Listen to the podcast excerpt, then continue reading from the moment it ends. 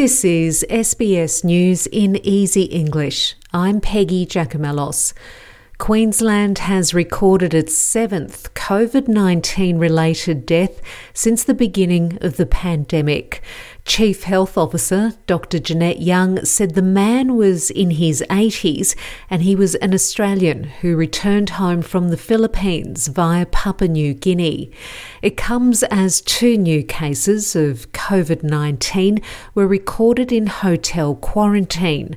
Miss Young urged Queenslanders to get tested if they show symptoms of illness. We know that is the way to manage any outbreak, that we find the first case in an outbreak. That's very important. So please, any symptoms at all, just come forward for your own peace of mind and that you get tested as soon as possible. The federal government has decided against buying the Johnson and Johnson single-dose coronavirus vaccine. Health Minister Greg Hunt was in talks with the company but decided against buying the vaccine.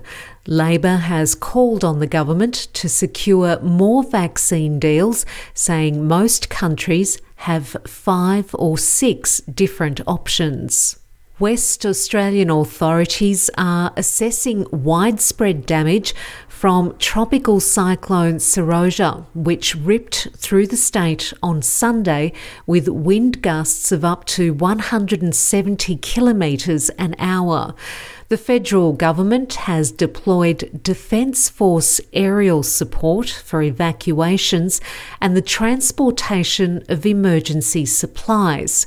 Minister for Emergency Management, David Littleproud, is to announce further federal support immediate support, financial support, whether that be the disaster recovery payment, which is from the federal government, $1,000 per adult and $400 per child. And then obviously there's a joint uh, support payment with the Western Australian government uh, that would be uh, $200 per individual and $800 per family uh, in addition to that as well. Whatever it takes, uh, the federal government will be there with those residents that have been impacted in Western Australia. United States President Joe Biden has called for peace and calm in the wake of the deadly police shooting in Minnesota.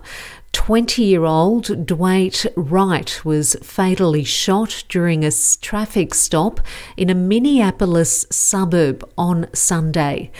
A state of emergency has been declared after his death sparked violent protests in an area that was already on edge over the trial of the first of four police officers charged in George Floyd's death.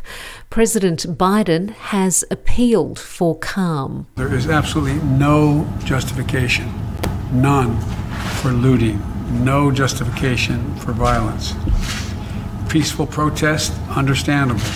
And the fact is that, you know, uh, we do know that the anger, pain, and trauma that exists in the black community in that environment is real, it's serious, and it's consequential. And multiple people, including a police officer, have been shot at a high school in Knoxville, Tennessee.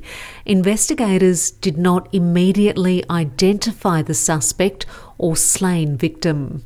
New research shows almost 7.5 million Australians fell victim to cybercrime during the pandemic. The report says in the last year, nearly 330 million people across 10 countries were victims of cybercrime, and more than 55 million people were victims of identity theft. 70% of Australians say they are taking more precautions online, and 48% say they feel more vulnerable to cybercrime than they did before the pandemic. In sport, the Australian Tennis Championships have launched a national inclusion event at Melbourne Park. Former star Todd Woodbridge joined 50 players with an intellectual disability down syndrome, autism, and hearing impairment as part of Tennis Australia's Diversity and Inclusion National Pathway. That's SBS News in Easy English. I'm Peggy Giacomellos.